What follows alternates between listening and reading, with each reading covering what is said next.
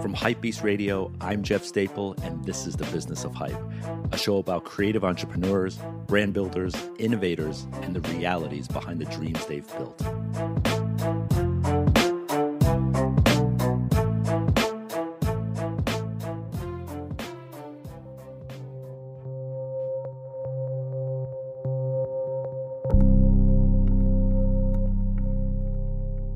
Today's guest on the business of hype is an up and coming young enigma. She's a multifaceted designer known for her deconstructed and repurposed, beautifully tailored pieces. But her mission is unique. She actually wants to extend the lifespan of pre existing product. Today, you are going to learn about the future of fashion and design from. Hold up, I feel like her name deserves a drum roll. You ready? Alexandra Louise Champion Hackett. Yes, that's her real name. And her initials make up the name of her label, Studio ALCH. But many of you might simply know her as Mini Swoosh. Her work is an amalgamation of materials from Nike techwear to duffel bags to windscreen protectors to NASA space foil. You name it, and she's most likely used it and flipped it into a new reusable product the Australian born London based designer hasn't even hit five years in the industry yet, but she's left an impressive mark, having already worked with the likes of Pata, Kendrick Lamar, and Frank Ocean. In that very short amount of time, she has also shown at London Fashion Week, and she was even in Nike's 2017 Vote Forward campaign to design a custom Nike Air Max. Alex has a keen sense of design, being able to breathe life into anything, and I literally mean anything. Studio ALCH and her personal work, Mini Swoosh, are more than just reupholstered designs. They represent a new direction of sustainable fashion, and we get to witness as she rewrites the rules for fashion design. And as she says herself, the best thing to do with fashion is to maybe make nothing new at all. So let's get into this week's episode with Alexandra Louise Champion Hackett, aka Mini Swoosh.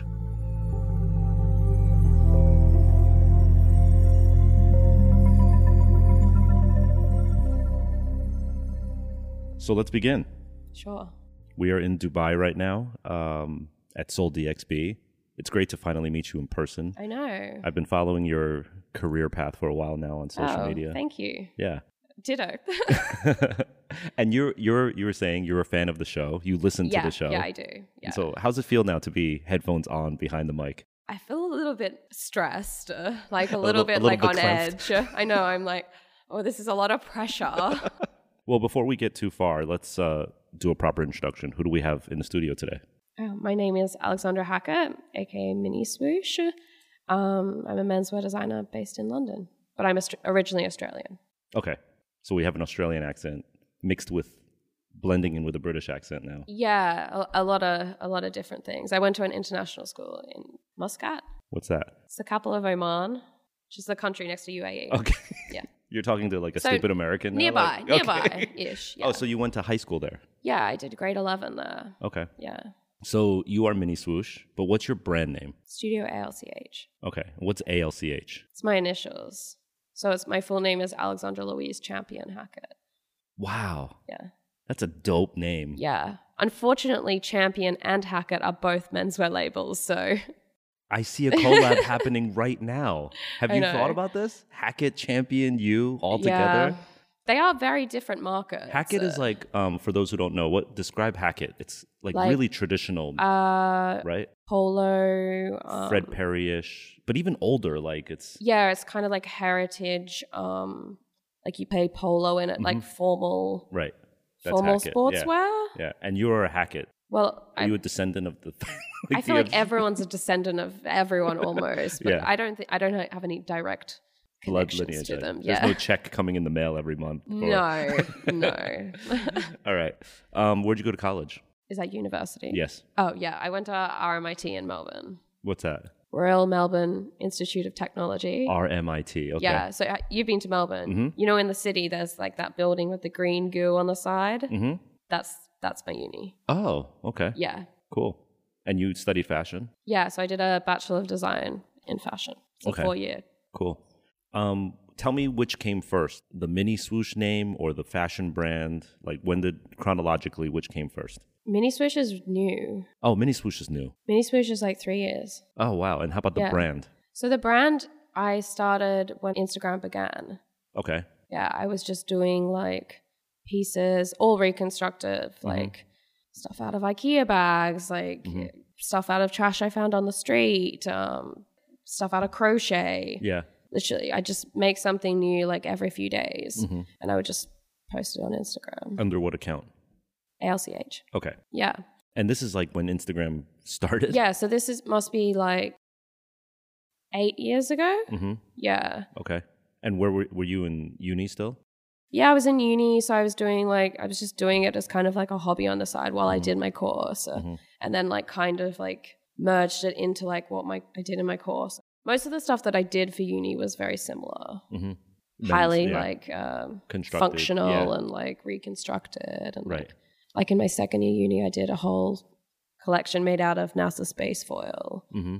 and like stuff made out of Tyvek and Mhm. like and then I did like a few capsules for like uh, did a lot of like editorial work like lending to stylists in Melbourne and stuff like that. Okay. And then Mini Swoosh came when I moved to London and I I was see. like, "Oh, I should have a personal account Mm-hmm. because I just have this like very public like brand account. Not that I had that many followers, but I was like, "Oh, maybe I'll do something for myself." Right. But then I'm obsessed with personal branding and I have been for a long time. So Mhm. even when I was doing it just as my own account, it was still like quite curated. Yeah. Even so now, but the personal account, mini swoosh, It's not really personal. it's become like big. Like Yeah. it's like a business unto itself. oh, yeah. It's probably bigger than my actual brand account. But Isn't that weird how that happens? Say Do you have an lovely. actual personal account now No. where you post pictures of pets and sunsets? No. no, I actually don't really feel the need for that. Yeah? A- Like so many of my friends just say, they're like, oh, why don't you have like Mhm. this account? Like we could um share photos on it. And I was Yeah. like, I don't really feel the need to share photos of me and my friends. Right, like Some- having dinner. yeah. Right. So I have like a different uh, multi-directional like approach to Instagram. So like what I put out is quite public, but what I take back in is quite private. Mhm. So I f- like I follow all my friends. So when I scroll through my feed, I like see my friends and Yeah. you know like see my dog, see like my mom's like baking business. Like like what I intake from Instagram is like quite personal, Personal, but yeah. I don't feel the need to put out anything that's too deeply personal. Why do you think that is? Have you psychoanalyzed this? Um, I mean, I have quite a positive approach to social media, Mhm. which I think is quite a safe approach. Mhm. Uh, yeah, I th- maybe it's like a protective thing. I don't really feel the need. I don't want to attract too much backlash if I don't need to have backlash. Yeah. And also, I don't. Yeah, I like spending time with people in person. Mhm. I'm very like I don't really like to spend that much time on the internet. Uh, Yeah. I much rather like get out there, Mhm. hang out with like good friends, Right. like in real life. go to the pub. Yeah. Yeah. So it's funny because so many people are always on their phones at so many events, and hmm I like to just go to the pub with my friends and not be on on my phone. Right. I'm Yeah. of the same mindset. Yeah. I have a brand account. I have the Jeff Staple account, which was personal but then became a brand. Yeah, it's kind of the same. Yeah. And I always, I- I sort of want to have a personal one too, to have, like, but I never get around to it. I'm so curated already, so Uh-huh. I was like, I feel like I would just e- end up curating that as well, and Yeah. it's also an extra thing to do, Uh-huh. and Another account. yeah, I don't Right. really. Yeah, I don't. I don't need it. Yeah. yeah. Um, so let's talk about prior to you starting any of the brands, right? I would assume, and maybe my assumption's wrong, but looking at the DNA of like sort of what encompasses your all the works that you do, you must have been super into like technical wear or sneaker culture. Like, was that something that was big in your life growing up?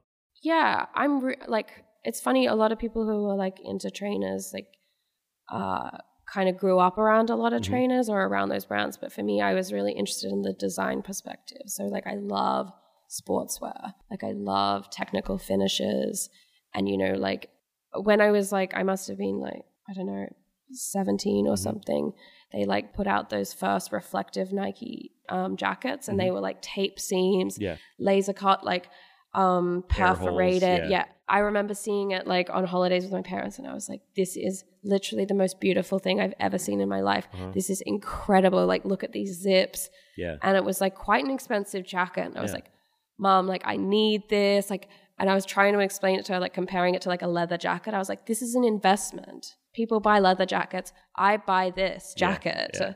she's like you'll never like why do you want this like running jacket i was like but it's just truly like yeah. the way that it's been crafted because like I've grown up like sewing, which is quite like a manual skill, but when you're looking at like tape fused garments and like perforated like stretch reflective, I was like, this requires so much technology and it's just incredible. Mhm. Why do you think you were so enamored with that? If you can, like, even go Um, further back, like, was there something that you were into? Were you like an athlete growing up? Um, I mean, I played like quite a bit of sport, uh Uh-huh. but I think eh, most people play a lot of sport in Australia because it's so outdoorsy. Yeah. um i like interned when i was 14 15 for like a bespoke like wedding dress Mm. designer Okay.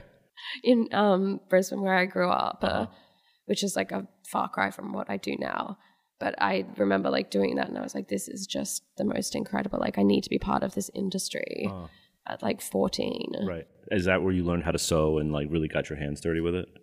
i think i i got given a sewing machine by my parents Mhm. before that It must have been like 10 or 12 Mhm. and they just gave it to me on a whim Yeah. like, oh, this is a good Try this. birthday present. yeah.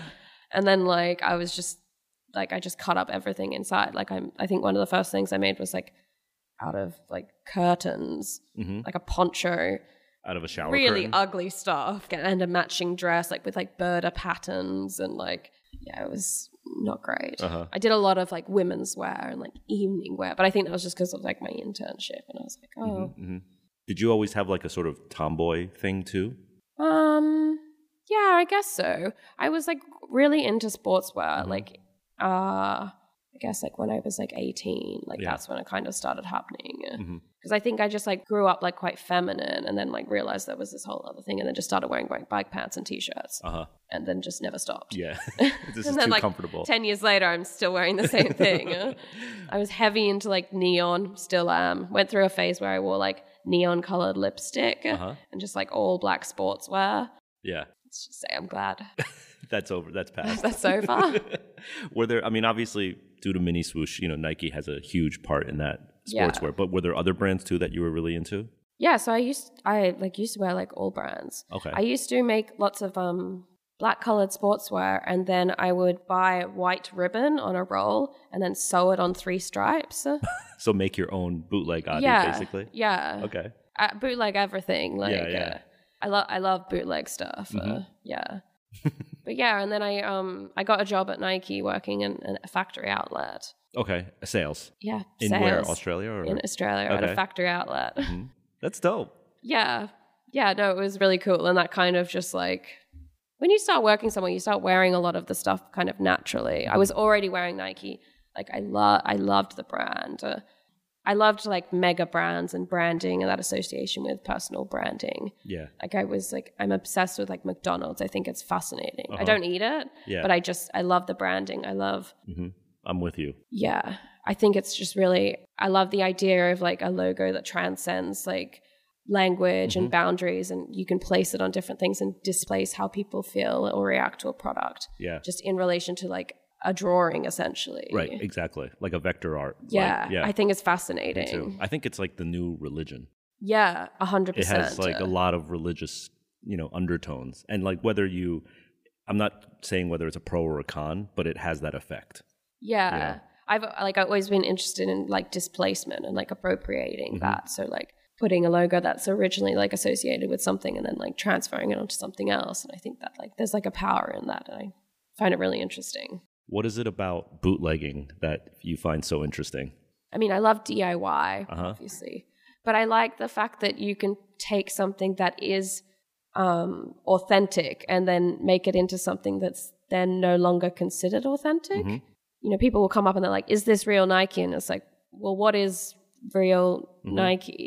That's a big question. And and then obviously Nike's been around for so many years, it's like even authenticating older Nike. It's like, was that real or was that bootleg? Because Mhm. some of the older Nike does look bootleg. Yeah.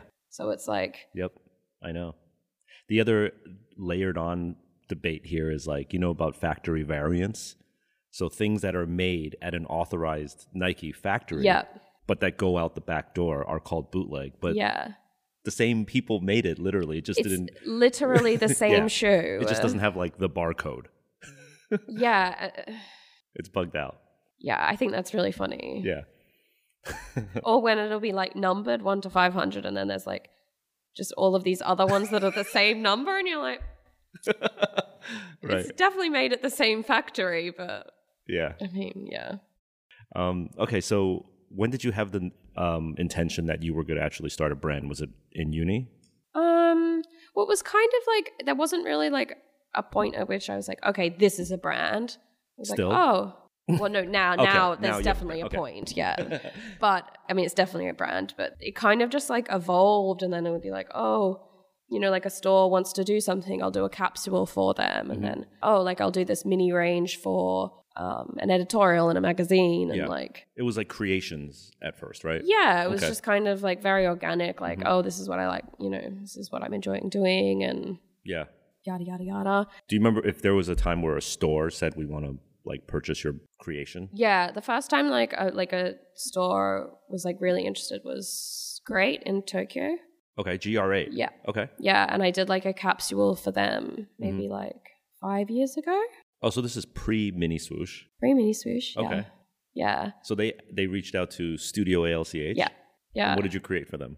Uh, it was like it was like a mini range, and it had uh, tracksuits made from car covers, and uh, like bomber jackets made from windscreen protectors. Uh huh. And then I did like some like appropriated gear stick logo T-shirts. hmm So it's all automobile sort of vibe. Yeah, Okay. and then I did shirts made from um, like the other sunshades, like the black sunshades with like the sticky things that you stick onto. Yep. In the ba- Yeah. usually in the backseat. Yeah, ones, yeah, So it was all kind of like Oh, cool. reconstructed stuff. Did Yeah. they brief you with that, or you conceived of that concept? Uh, I think I just conceived it. I was like, oh, eh, this is what's available. I live near a car wash. I was like, "Mm, I'm really into cars at the moment. Um, would you be interested in this range? And I was Um, like, okay, GR8 is one of like the most highly innovative retailers in the world. yeah, And so for that to be your first order must have been yeah. pretty ma- they just reached out via DM or something. Email. Okay. Yeah, I got the email. I was like, this is amazing. I've made it. This is it. yeah, seriously. Little did I know that that was not it. That was not it was something. but at the time, I was like, this is Yeah, incredible. Like, right. I was just, yeah. Talk through um a little bit about like the finances of that. So they came to you create something, you conceived of what you're going to create and then were you like here's my pricing on it or here's my fees? Like how did you negotiate this? Uh, yeah, I was like, this is the price. But you had to show them something first, right? I'm trying. This is taking me back. I know this is Um, what we do on this show. Yeah. Uh, That's what I'm trying. Like, I 'cause don't you think- either. Uh, here's the thing: you either I did a showed line them sheet something. for yes. them. I think. Right. Yeah. I think I said these are the things I'm going to make, and then I sent them a line sheet. I think I Mm-hmm. googled what do I send buyers, um, and then I sent them a line sheet, and then that was the prices, and then Okay, so you you had little sketches, I guess, or not even Yeah. yet. maybe maybe bad photos, bad Okay. photos of like tech packs or Yeah, something. yeah, and pr- plus prices. and prices. Okay. It would have been. I don't think there would have been a logo on the page. I think it would have just been. Damn.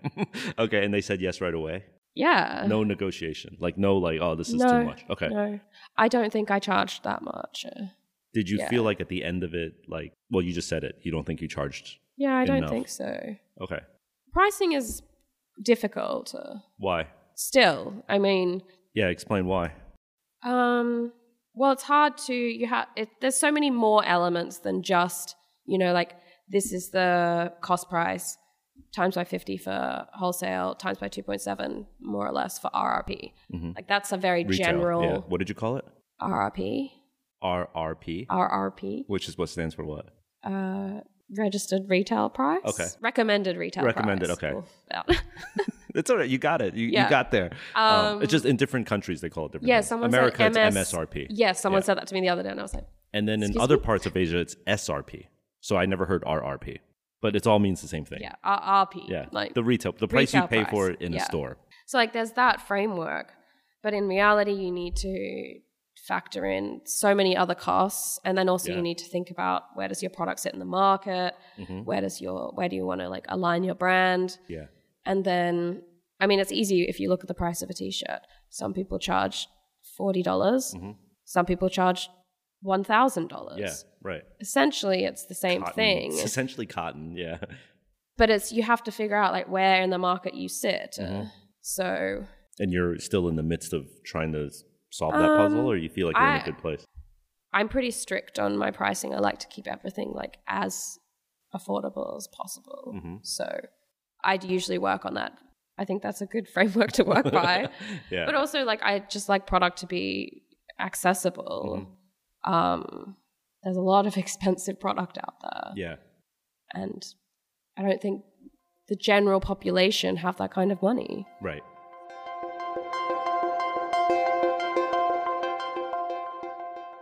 Alex brings up a powerful point here. A logo can transcend language. Just through a simple graphic design, an entire brand's ethos can be captured. Imagine some of the most iconic logos that you can think of right now. What pops into your head? Was it the golden arches, a black swoosh, a rainbow apple? a green mermaid, maybe a red target? And how did you feel after you pictured the logo? What emotions came into play? A good logo has the power to affect you emotionally, good or bad. Logos wield some serious power, and for long-standing brands, there is a story that's built. And this story is sometimes called nostalgia, and that nostalgia claims loyalty. Nike is one of a small handful of brands that has accomplished this stature. It's more than a sneaker or an airbag, it's more than a logo or a slogan. It is every emotional attachment you've ever had growing up with the brand that gives it its immense power.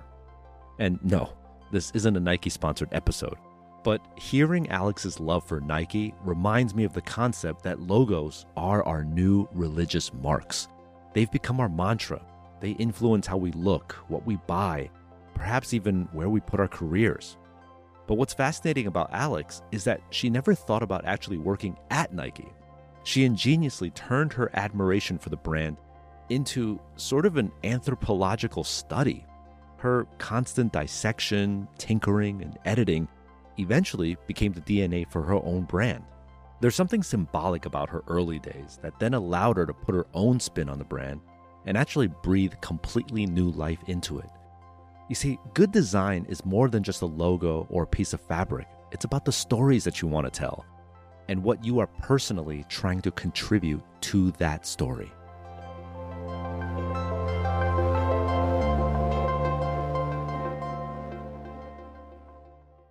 After GR8, what was like sort of the next big win for you as a designer? Um, oh, so I did this editorial for a magazine in Australia called Acclaim Magazine. Oh yeah, Um, I know Acclaim magazine. yeah, they're, really great. cool. Yeah. And they s- uh, asked if I wanted to do an editorial for them. Okay.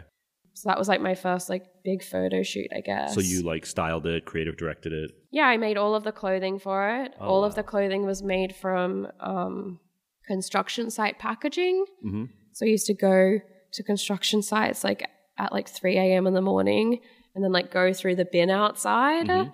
um, and like just get like packaging and then I'd like wash it in the shower Uh-huh. and then I'd like make new things out of it. Oh, okay. Yeah. And was that for sale or just editorial? Oh. No, not for sale. Okay. Just I just did the editorial. Right. Yeah. cool. yeah. Um, how about after that? Um well then I had like fourth year so I had like a graduate collection. Oh, this is all while you're in school. Oh Still. yeah, I'm still at uni. Oh my god. Yeah. The GR8 thing was while you were a student. That was oh, that was right at the end. Okay. Because that was just before I moved to London. Uh huh. Yeah. Amazing. Um, wow. Yeah. okay, so a- after you graduated, what was it? so I, I moved to London like six months after I graduated. So I was also working at Nike in this time, like just doing working sales. Yeah, factory outlet. Yeah, the factory Right. outlet. Why did you decide to move out of Melbourne? Um, it's quite a small industry. Mhm. Um, yeah, big fish, small pond uh, is what a lot of people say Mm. about Melbourne. I love uh, Melbourne. Yeah, it feels like um, creatively there's quite a low ceiling, and also g- generally just geographically, Australia is quite removed from Europe or America, and although it's it's just a time difference, you do feel quite removed, and also and then there's so many logistics involved. Uh, You can't really. It's difficult to operate a brand at an international level from Australia when you're just starting out. There's Yeah. a lot of successful brands that do that Uh huh. but yeah, I wanted to gain experience in the industry, work for a couple of people. Mhm. And why did you pick London? Um, to be honest, visas. Like it, it, it was a country that you could easily go yeah, to. it was a country I could go to. People are always like, mm, yeah, why did you pick? I'm like, you can't just. They don't tell you that when you're younger that Yeah. you can't live wherever you want. right. There's rules and Yeah. passports and stuff. You've Yeah. got to get visas, and you know, it's not that easy. Yeah. You Mm-hmm. can't be like, mm, I want to go and you know live here for a while. yeah, it's true. It's it doesn't work like that. Right. So did you obtain a job in London? Like a did you ever work for any other yeah, so I, Brand. yeah, I used to work for Christopher Shannon. Oh, okay. So like a menswear label. Mhm. So I interned for him and then I ended up working for him for a while. hmm Any other jobs? I mean, I also worked at Foot Patrol and I also worked at a, at a pub. So I used to like go from one job to the pub at night and you Uh-huh. know and then I would do like side projects like online drops and stuff. I was just juggling a lot of things. That's Uh, awesome. But yeah, I got Foot- I got I applied for Foot Patrol like as soon as I got to London. Yeah. And for those who don't know, Foot Patrol is like one of the coolest top tier sneaker boutiques in the world, right? Yeah, I guess. Yeah. Yeah. um That allowed you access to a lot of great shoes, I assume. yeah, I mean it's yeah, it's in central, it's in Soho. Mhm. It's been around for a really long time. I remember when I applied, I like walked past the store cuz I was like I'm going to go apply and then I walked past. I was like, "Oh, this looks a bit intimidating, Intimidating. in there cuz it's quite a narrow Yeah. store." It's literally the And- size of a shoebox. Yeah, and like all of the guys that worked there were just like there. There was like no women in the store, like shopping or anything. I was like, oh, this is it's a bit much. Yeah. Uh, I was like, no, I'm gonna do it. Went in. I was like, I need to speak to the manager. I need to speak to the manager. I was like, can I speak to the manager? And then I spoke to him, and I was like, this is my resume. I'd done like a very professional resume. You know, Mhm. like had pictures of my work, and you Oh, know, okay. a lot of color happening. Uh, I was like, gotta make, gotta make it stand out. Um, yeah, and then I got called back for an interview. Nice. Yeah.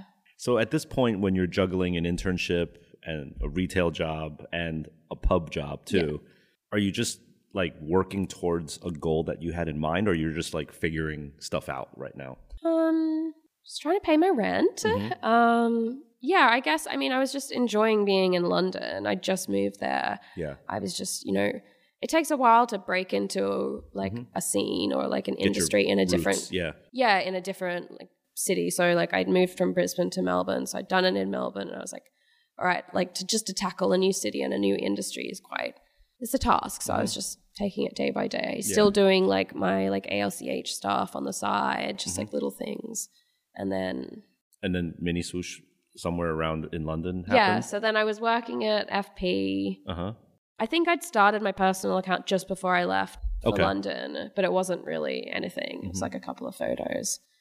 And then, yeah, I was like, oh, I'm going to change my name. And Pedro, who used to be assistant manager at FP, he was, we were just like looking at shoes and we were like, oh, he was like, what, what's like your favorite part of the shoe? Maybe we should do something about that. He's like, what about mini swoosh? I was like, oh, mini swoosh sounds great. I Mm-hmm. was like, let's see if it's available on Instagram Mm-hmm. it's available. Like, all right, I guess guess that's it. Wow. So you owe Pedro mini swoosh. Yeah. That's so great. he holds me to that. he reminds you all the time. yeah. Waiting for the royalties. Right. Yeah.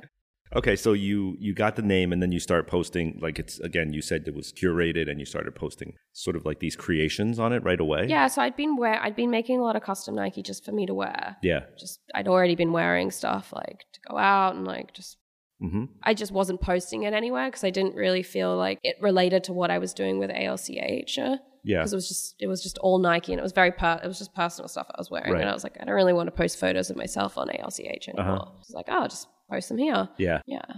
I was I was very into like well, I still am. I love the idea of a personal brand. hmm Personal brand is like a term that's very common now. Yeah.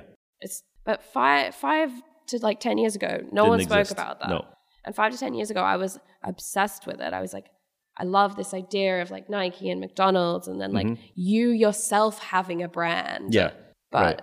nowadays it's commonplace. But Yeah. back then I was like, it's you know you need to embody yourself, uh, Mm-hmm. and who do you represent? Uh, Yeah. And so as you're representing yourself, were people requesting that like I saw that thing that you made for yourself, can I buy one? Was that happening already? Um, yeah, I don't sell much though. Mm-hmm. Yeah, I just like making it for myself. But then how did it evolve to what we see now, which I'll tell you how it looks like from an outsider, but I Yeah. don't know much about your business Yeah. until I find out soon. But it looks like there's a in like let's call it an in-house brand called Studio ALCH, which is your brand, your creations from Yeah. scratch. And then there's like another division that is remade, repurposed, usually Nike things. Yeah, Is that do I have it right? yeah. But both are for sale. Both are available for sale for the most part, right? Mm, No, so Okay. it's a bit complicated. Basically, I consider um, Studio ALCH to be like an overarching concept that kind of covers multiple different elements. So, on one hand, we have kind of the wholesale side of the business where we do mainline collections. Um, with where, a label called AL, ALCH. Yep. Okay. where we show at London Men's Fashion Week, um, and we wholesale to various stores across the world. And we kind of explore this idea of functionality, uh, sustainability, um, all of that within that capsule range. Okay. And we show that twice a year. Mhm. Uh, then we also, in addition to that, do a lot of reconstructed things. So we do Nike projects. Uh, we also do, yeah, reconstructed kind of like found umbrellas or found materials. Okay. We do like limited runs of those sorts Right. of things. Because they're limited by whatever you can claim. yeah, Yeah. yeah. Okay. But uh, so we have that side, and Mm-hmm. then I guess also mini swoosh kind of falls into that as well okay. That's you as a your personal Uh, as an brand. entity. Yeah, yeah, Okay. That's cool. yeah. And in this universe of Studio ALCH, Yeah. how many people work in it? Um, on paper, one and a half. I love it. Who's the half? Uh, the half is uh, my boyfriend who manages sales. Uh huh. And then like I have like a lot of like a couple of freelancers. I say a lot, a couple. Mhm. A couple of freelancers that Yeah. do like bits and bobs. So, Was that your boyfriend in the in the booth at Seoul? Yeah. Oh, cool. Yeah. Okay. and that's about it. Wow. But of course, I do have a finance team, um, you know, a log- logistics management firm and you know all of Mm-hmm. It's these. outsourced finance and logistics. I'm being sarcastic. oh no. I, are you shipping all orders and like um, yeah, basically. who's handling the money? Me. So you're making sure the accounts pay you and stuff. I do accounts. Oh my I God. do um, production, shipping, logistics. Um, I feel bad like keeping you here. I feel like you have to go pack a box and chase down an order right now. oh, I'm doing that under the table on my phone. Oh, so Um, this is awesome. So it's like really like hands on with yeah, you. yeah. and Yeah. where's um the manufacturing for the most part? Um, so we do some in house, and then we do some in Portugal. Okay. So mm, yeah, like outerwear in Okay. Portugal. Yeah. Um is this your only job now? Yes. Cool. Yeah. So It you is can- more than a full time job. Yeah. But I wanted to see if like you can sustain you and your boyfriend like this two person Well, he he does other work as well. Okay. Yeah. But it can sustain yourself. yeah, I guess. Yeah. Okay. I mean, there's levels. Yeah, I think there's like a big misconception about brands, uh, like that are starting up, uh, that there's really not that many people Mhm. that you can have working for you. What you mean the misconception is that you're bigger than you look? Um, yeah, Right. yeah, yeah, I, I thought you were bigger bigger. Not Yeah. not to say it in a bad way. I think it's actually amazing that you're doing it hands on. But from an outside, since we just met, it felt like you had like a studio with like a bunch of designers and like an army of people cutting and sewing. And yeah. It's good. You're I mean, that's the reality of the industry. Like, I feel like you study for four years to be a designer, And then if you actually really want to have your own label, like 95% of your time is not designing. Yeah. 95% of your time is like account management, figuring out your taxes, like learning how to do like dealing with the factories. Like it's a lot, it's just Yeah. logistics really. Right. It's just emails all day. What is the least favorite thing that you do? What do I pick? There's so, There's so many. I know there's so many least favorites. Um emails. Yeah. You know, you can sit down at your desk Mm-hmm. hmm and not get up for like 5 hours and somehow have only been on Gmail. Yeah. It's and, and- wild. And, you haven't made a dent. Yeah. Yeah. And it's just consistently Right. You know what's the worst about emails? Like it's sometimes it's like a ping pong match where you're just like you've sent out five hours worth of emails and then Yeah. they just all come back at you. Yeah. I'm like, I waited two days. Please, please wait two days. yeah. The best the best uh, invention they made with Gmail is the um the schedule send. Have you played with this? oh no. You should fuck with this. Schedule send. So you can type out the email, hit schedule send, and be like 9 a.m. tomorrow, send this Oh. out. So it's you can just breathe for 12 hours and they don't like reply back right yeah, away. see, I love the weekend just because no one can email me. yeah. Friday or night. they can, send- but they don't expect a reply till Monday. yeah. I just I live for the weekend for lack of emails. Right. Okay, so the inbox management sucks for you. yeah. How about the finance? Do you like dealing with like Oh no, I don't like doing I, uh I quite like uh management. So like getting everything sorted for taxes and like oh, organizing paperwork yeah and like stuff? i quite Yeah. like organizing but um it's very different working for another brand and then when you work for yourself in terms of like just like the pressure and like everything feels like a lot more directly affecting you does that make sense Mhm. Yeah, you're responsible for yourself. yeah, now, yeah so it's like when you when you have an issue and you work for someone else it doesn't feel like it's your personal issue Mm-hmm. whereas when it's you it's like oh this is this is my problem that i need to and you're more inspired Sensitive. uh, to solve that problem because it affects you directly. You're like, oh, I really need to sort this out. yeah, right.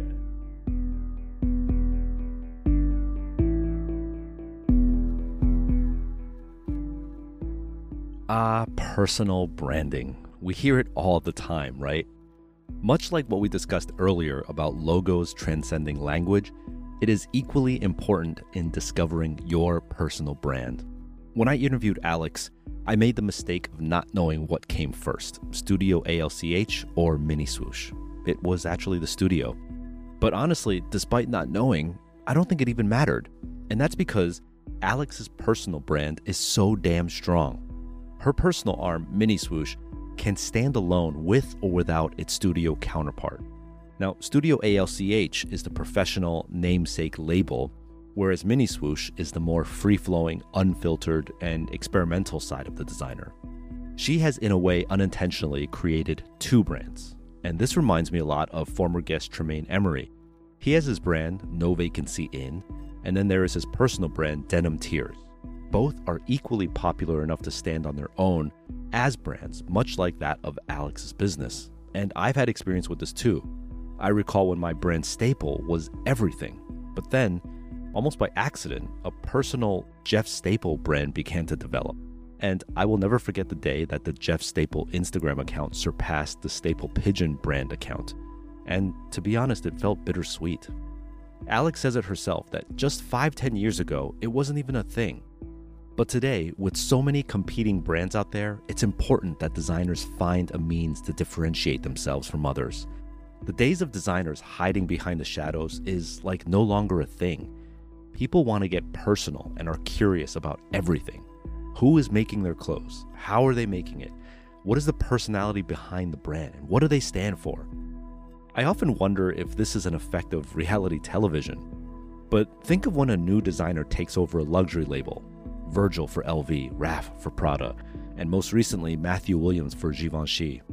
All these designers have successful labels of their own and successful businesses, but it is their strong personal branding that has given them access into designing outside of the labels that they've built.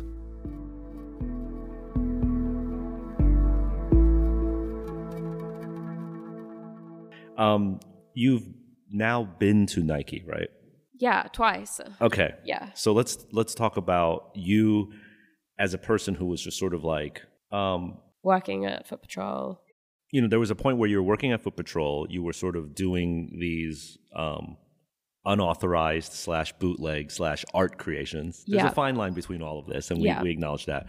But when was the first time that Nike actually reached out to you? Um, so I guess like uh, working in like Foot Patrol is one street over from the Nike London uh, head office. Okay. So, and it's in Soho. You, working there, like a lot of people come through. Yeah. You know, like loads of people come through. Um, it's definitely like a hotspot for like streetwear and like The Mm-hmm. industry. sneaker culture and the industry Yeah. like you know so you meet a lot of people just working in the store you know whether you're serving them or if they've just dropped by like um yeah so i guess i just like started meeting quite a few people you go to industry events you know Yeah.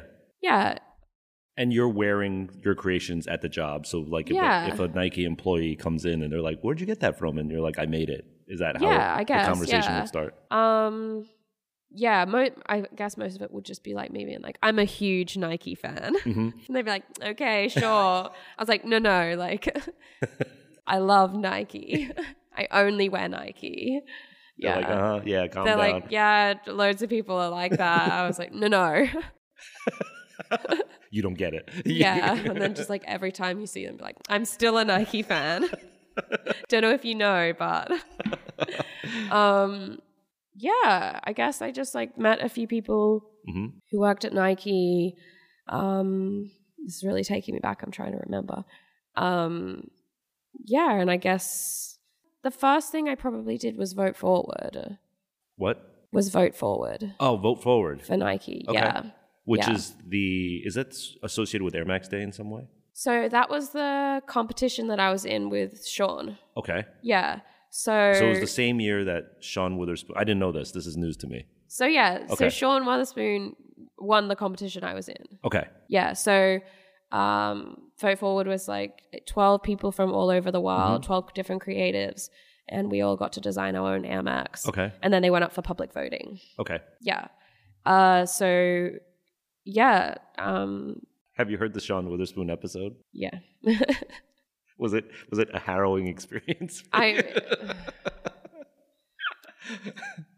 the best thing to do is to stay positive and um yeah, a friendly No, sh- competition. Yeah. yeah sean's great he's such Yeah. he's such a funny person Mhm. Yeah. um it was re- like doing the competition was really great like to meet different people and like Mhm. but yeah what we got i got asked to come to the nike office about like a project hmm had like no expectations you know i don't think i'd even been in the nike office uh, Yeah. you know and i was like oh this is just amazing and then like i got given this letter and they were like just read the letter and then let me know and it was like a letter that was like would you like to be part of like vote forward and i was just like like almost crying and i was like yes like of course i would like hmm and yeah That's amazing. signed an nda and, Yeah. you know Did you um, design it all by yourself? Like you just went to work straight away and started designing it? Yeah, I kind of I didn't really know what the barriers around it would be. So you know, like what parameters there are. Uh-huh. You know, like are we allowed to do this? Are we allowed to do this? But I was just like, oh, I just I knew I was like, I want to put all of like the like OG Air Maxes in one. hmm It's like that's what I want to do. Like I want to make it all in one Air Max. And then I just like played around with it a lot. Yeah. I want to look this up. Wait, just so I have it in my head. Is it under um, ALCH? Uh, it will be on there, but I think Or like what name did they attach to the vote forward? mini swish. Oh, really? Yeah. Yeah, so like prior to that, like I'd already been doing like quite a lot of reconstructed Nike that I was wearing in the store and, you know, wearing on a Saturday to a release. And like, hmm you're very much like within the community when you work for a sneaker store. Yeah. Like, I'm like so glad that I had that experience. Uh, and I think, I think if you're into trainers, at some point you should work retail hmm for a trainer store. 100% agree. like doesn't matter if it's like a Nike factory outlet or you know like a top tier like retailer like work for like size or like JD like Yeah. have some sort of experience because like it's it's just like understanding the whole system and then like it's like just such a great experience. Also, I think the importance of understanding like what real people who walk into a store want. Like it's one thing to just read hypebeast all day, but when you just see moms and dads and their kids walk into a sneaker store and just look at stuff, like seeing what real people want is The majority of the sales that you're putting through are not to like hype bees or like people like Mm-hmm. Waiting into in line, trainers. yeah. It's like just like everyday people who Yeah. come in and they're like, oh yeah, I like this shoe. And yeah. You know what I find funny is so like many funny stories. like the people who go into a store and like try shoes on, like people who are hypebeasts don't try shoes Oh, on yeah. anymore, you know. But there's people that are like, let me try eight pairs of shoes on and then pick one. Like, no, but that's like, yeah, you want to know if I they're know. comfortable, you know. yeah, yeah. I love the people who are like, yeah, I, uh, I'm a I'm a 12 Mhm. You're not a twelve.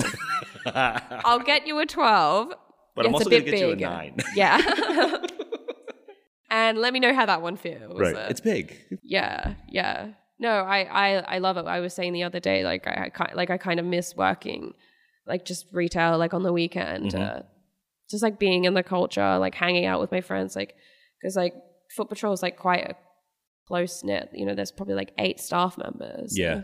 And like at the time that we worked there, it was just like such a good time because it's like eight of your friends and you all just work there and Right, Yeah. sell kicks and talk to people who love kicks and like talk shit. yeah it's great I like know. uh, I- it's, I it's so love much working fun retail. and like there was like there's no stress when you work retail when you're just a sales assistant Yeah. you know i just get to pick a great outfit to wear or like make something the night before go into work see what's coming out on delivery like Uh-huh. uh, Yeah, you feel like so in the know when you're like "Mm, well i know what's coming out tomorrow right. Tomorrow, right. Yeah.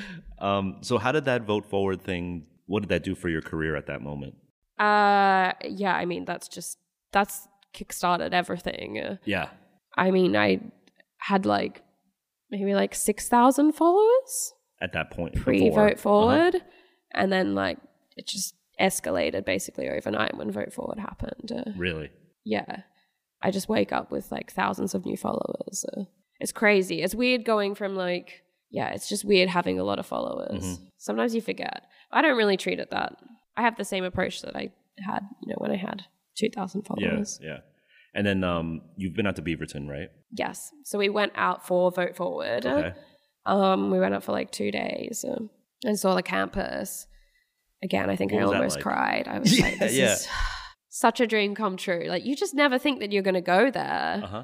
And then, yeah, it's, it's incredible. You like f- come down the, like the drive and they've got like the big signs and it's yeah. like going to the Wizard of Oz. yeah, yeah. And then they've got like a big like gallery display like right in the entrance. Mhm. You can ride the bikes. Uh, yeah. And It was what were They, great. what were they having you do there? So we had kind of like an intensive design session, I Mhm. guess, to like we had to like put the designs into like 3D render them, I guess. Yeah. Um yeah, it was very quick. We had like two hours. And everyone else was there. So Sean was there. And, Sean was there, yeah. Yeah. So all twelve of us were there. Pretty sure it was twelve. Um yeah, and then we all just like had to do this quickly render this design that we've done. Uh, Right. I mean, I'd more or less come with my design already, so Uh-huh. I was like, "This is it. Yeah. I don't want to change it.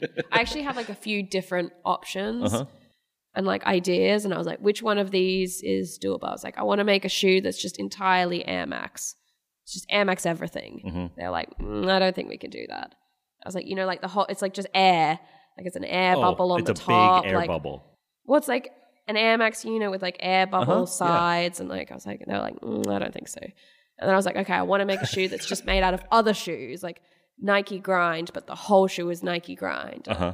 They're like, "Oh, I don't think that's possible. I don't think I don't know if we have the technology for that. I was like, okay. It's like, what about this shoe that's all Air Maxes in one? And I was like, like this, you know, like has this paneling from like the ninety five, swoosh from the ninety. Like, they're Mhm. like we can work with this. Uh, yeah, You're like a comedian firing off jokes. Like, I got another one for you. yeah. I was like okay. going through my notebook. I They're was like, what about no. this? What about They're this? like, okay, never mind. Plan B. All right, I got plan C for you. Here you go.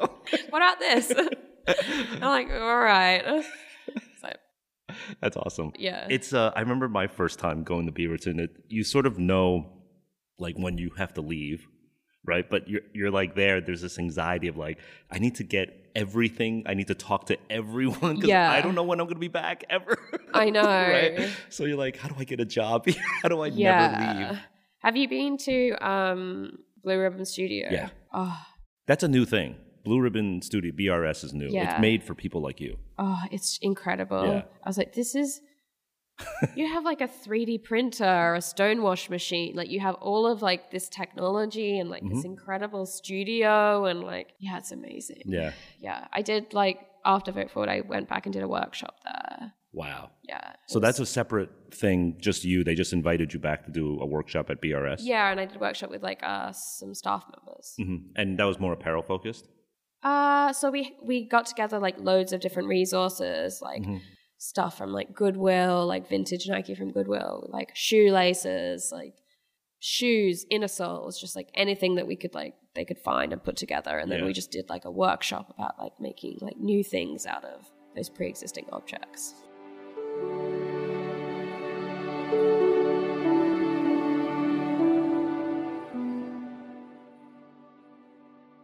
Alex has some wise words of advice here. Work in retail. For many of you out there listening, if you want to get your first taste of the industry, go out there and work at ground level. And for most people, including yours truly, working retail is the easiest way to get your foot in the door. And retail gives you so much inside knowledge that just can't be taught anywhere else. You can scour Hypebeast endlessly, cop the dopest shoes, make a huge profit on StockX, and even have some IG clout. But none of it, and I mean none, will give you the immeasurable knowledge of working hands on in retail. It comes as no surprise to me that Alex's success can be linked to the time that she spent working at a Nike factory outlet store and then later at top tier retailer Foot Patrol. I mean, you learn responsibility, you observe buying patterns, you learn patience dealing with customers, and most importantly, if you're lucky, you build your network. No matter how highbrow or lowbrow the store is, Alex didn't care because she found it as a way to be involved in the community. And I myself have worked in multiple mall based retailers like Foot Locker, Athlete's Foot, and The Gap, and then at a major New York City institution called Paragon. And then, of course, all this intel allowed me to open up my own store called ReadSpace, which eventually became a top tier retailer itself. It might seem like common sense, but think about the culture that comes from neighborhoods like Covent Garden, the Lower East Side, Harajuku, or Fairfax. The first step to physically getting into the community is by going out and walking into the shop and meeting like minded people. If you caught our previous episode with Homeo san of Atmos Japan, he said it best it's the fucking people, man. It's the stories. Without the stories and the nostalgia, these are just cotton tees and leather shoes. The stories is what makes this whole thing so special.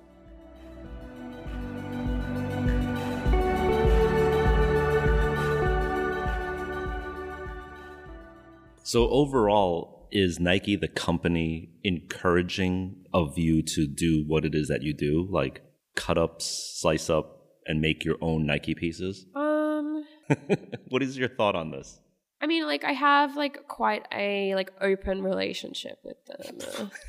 Sounds like a you're talking. We're still talking about Nike, right? Yeah.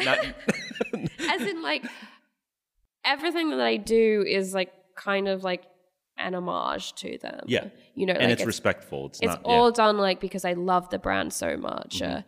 Uh, um, I think there's a difference between like mass producing and printing a swoosh on something yeah, yeah. to like making like a, something that's like handmade and you know Mhm. like out of a pre-existing product and you know, Yeah. like upcycling. What about when you make things like the two objects that I recently saw, which was like a lounge chair made Yeah. of socks and like these huge throw pillows made of what were those made out of? Gym sacks. uh, Yeah. Like Yeah. so you're now going into categories like home furnishings and stuff that they I, don't I do. love Nike furniture. but do Um, they do you get like people hitting you up about like Those were made for um, an event in Melbourne for Amex Day. oh So, those were like sanctioned. well, we did we did an event for them. Mhm. Um, a friend and I did this event for Amex Day in Melbourne, and I was like, "Oh, I'll I'll make all this furniture for the event, uh, yeah. and like so that we like to put in the put in the space for Mhm. people to enjoy." Um, Did, did they have to approve all of that stuff? Or you just I did think I what- pitched to them. I was like, Uh-huh. "Yeah, I want to do this chair with made out of socks, and I want to do these bean bags, you know, and I want to do this bench made out of this." And they Mhm. were like, "Yeah, sounds great." yeah, they trust you now. yeah. Is I there- was is there like so I a- made all the stuff. Yeah. I did the new Melbourne Nike office, they commissioned me to make some pieces in there as well. Wow. Yeah. So they have like a sock lounge in there. And then I did these other covers made out of um, uncut Flyknit shoes, Mhm. like fabric. Yeah. Oh, okay. Yeah. And I just got this vest harness that's Yes. made out of A, duffel bag, a single Gym duffel bag. Yeah. a single duffel bag. Yeah. So we unpick the entire thing, uh, Uh-huh. which takes a couple of hours. Um, and then everything gets pressed, cut. We use all of the original binding from like the inside of the bag, all of the original zips, trims, everything. Yeah, buckles, everything. Yeah, right? so there's like less than 5% waste. Uh, Mhm. Yeah. So, but okay, so just to, so everyone understands the business model, you're buying a duffel bag at a store Yeah. and then you're cutting it up yourself, resewing it, and then you're reselling it. Yeah. Is that essentially. where th- does Nike ever say like, can we get some money from that? like, can we get a check for that? Um, It's it's you have to admit it's a little gray, right? yeah. I think because we do highly limited quantities. Yeah. Very rarely. hmm Um, nothing's mass produced, it's all bespoke, handmade. Yeah. And then we also do work on a lot of projects which are directly with Nike. Yep. So it, in that case, we're, we're working directly with them. hmm Yeah. That's where the open relationship part comes in. It's like you do stuff directly with them, but you also do stuff renegade on your own sometimes. Yeah. That's cool. But yeah.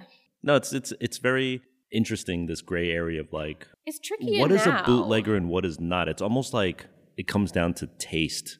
Like if you're representing the brand in a positive light, then you're you're okay. But if you're sort of taking advantage of the brand, then Yeah. it's not okay. Yeah, it's definitely a fine line. Yeah. Um, but also, it's I don't even know where you start now in terms of reselling.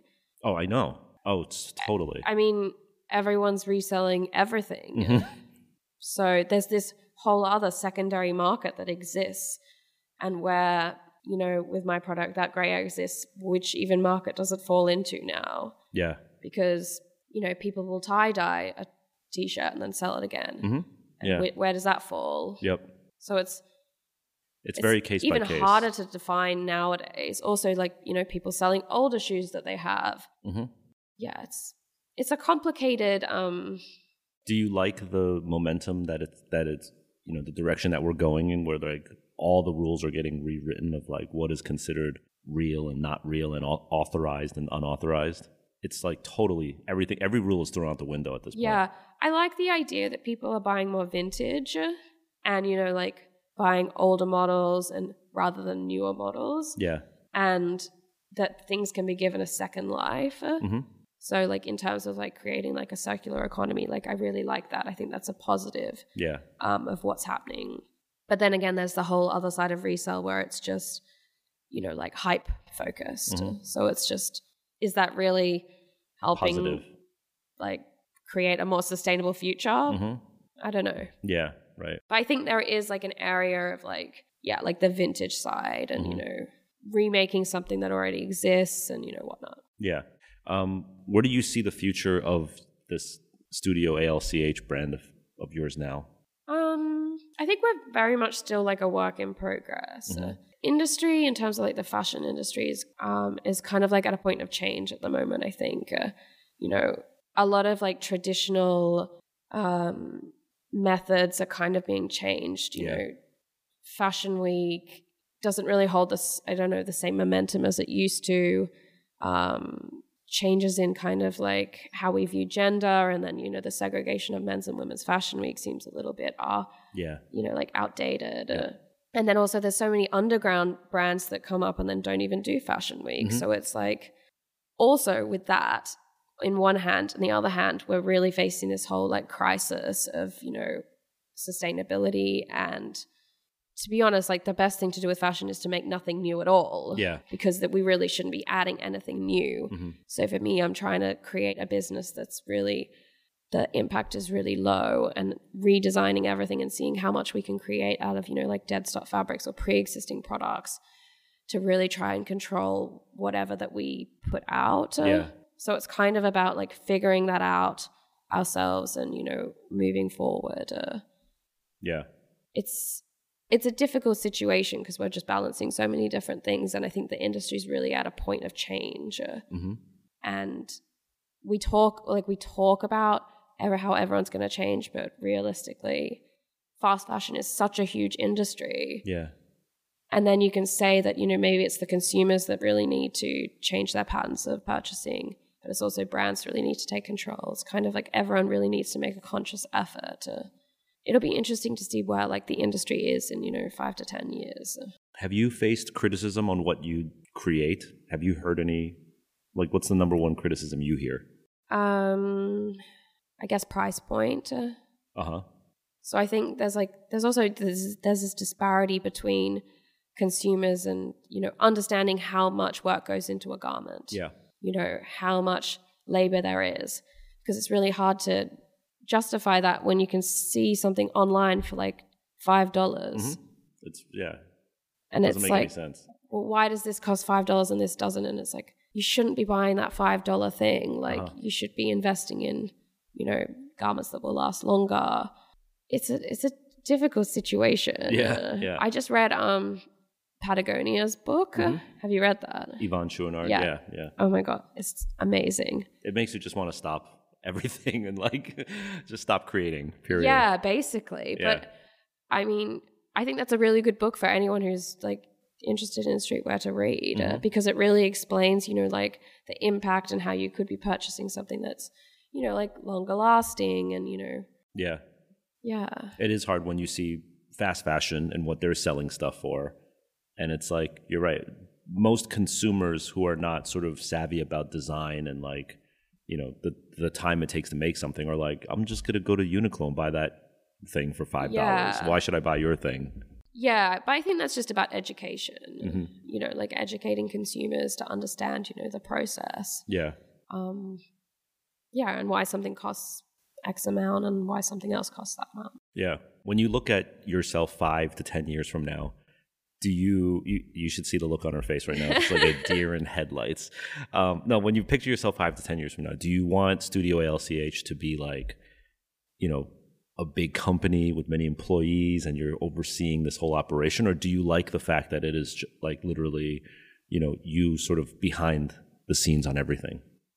Um, I mean, we definitely could have a few more employees, um, but it's kind of I have it in.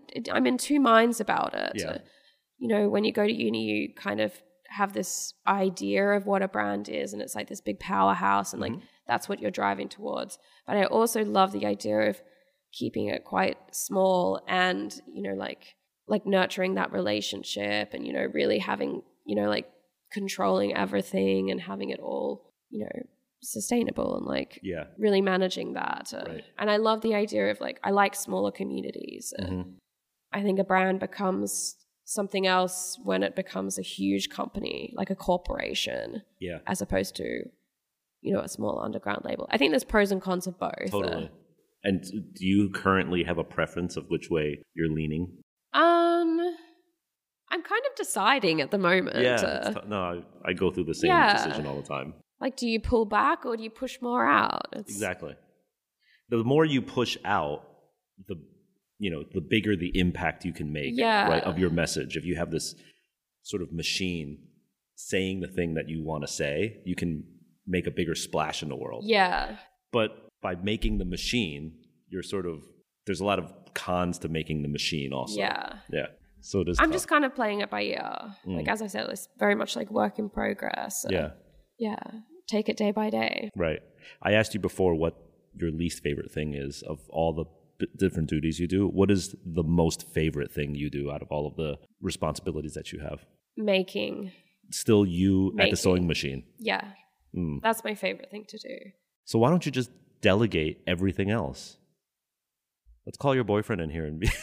you, you should just be sewing, and everybody else should be answering the emails and chasing the. You know. I mean, we're a small company. It's Right. a financial thing, you know. Mhm.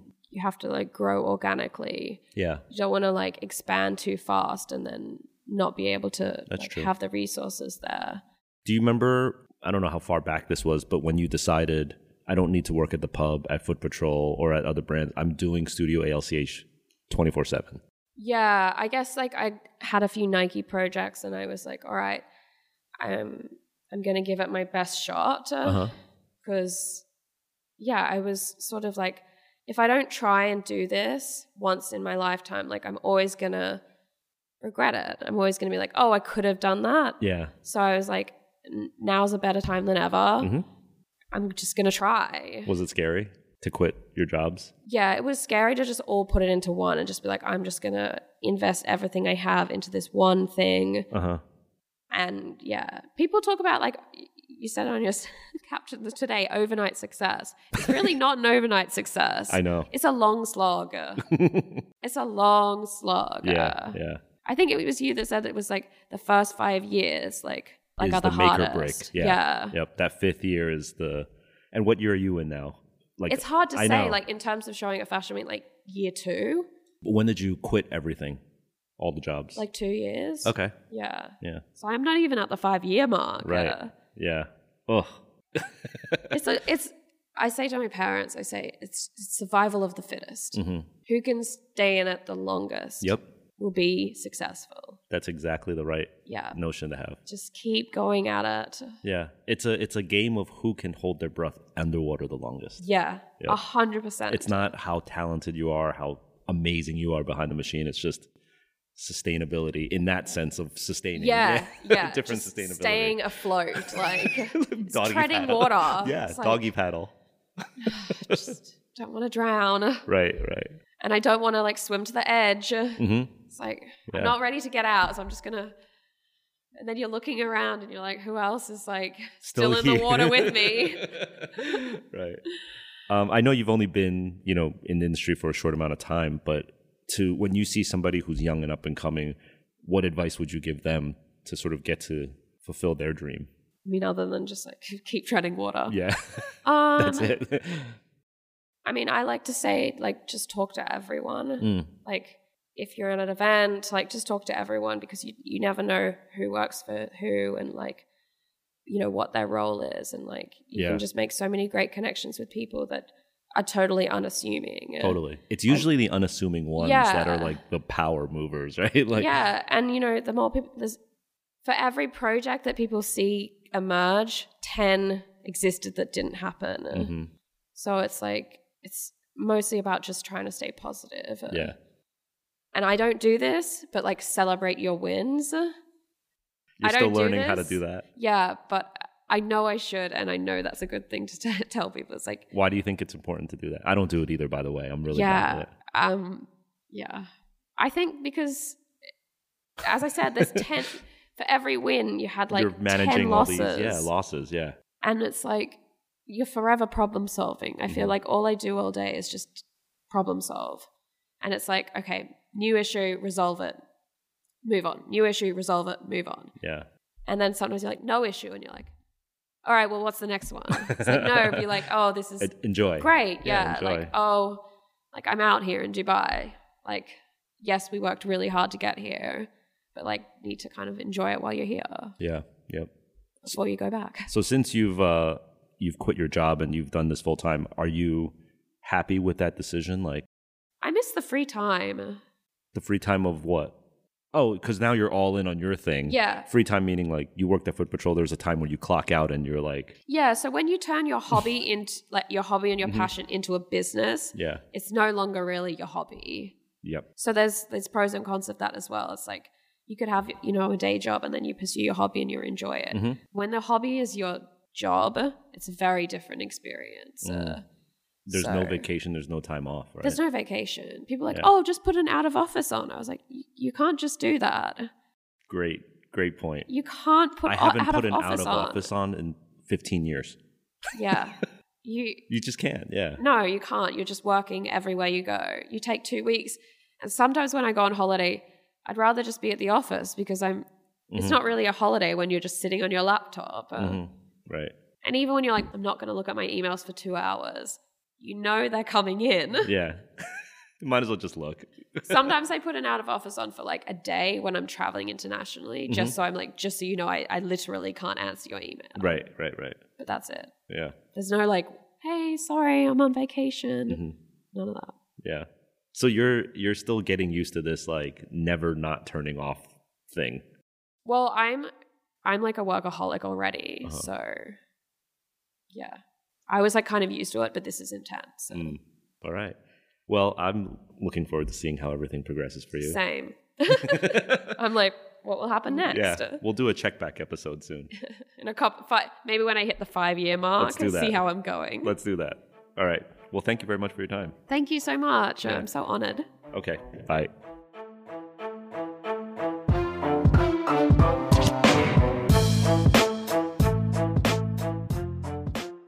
Hey, thank you for listening to this inspiring episode with one of my favorite young designers, Alexandra Louise Champion Hackett, aka Mini Swoosh. God, I love saying her name. You can subscribe to this show on Apple Podcasts, Spotify, or wherever you listen to podcasts. And also, do us a favor and please leave a rating and comment to tell us what you think of the show. We now have almost 600 reviews and a stellar five star rating. And I want to thank everyone who's left a review and a comment. In fact, if you have a question about the show, drop it in the review and I will answer some on a future episode. Our associate producer is Christina Hong. Photography for this episode was captured by Ali Imam. You can find out more about the show and listen to other episodes at hypebeast.com slash radio. As always, connect with me on Twitter or Instagram. You can find me at Jeff Staple. This episode was recorded before the COVID 19 pandemic at Seoul DXB in Dubai, United Arab Emirates. The interludes were recorded during the stay in shelter policies to combat the spread of corona. And so we do apologize for any subpar audio. We're doing the best we can to continue to bring you the stories that inspire. Thanks again for listening. I'm Jeff Staple, and this is the business of hype on Hypebeast Radio.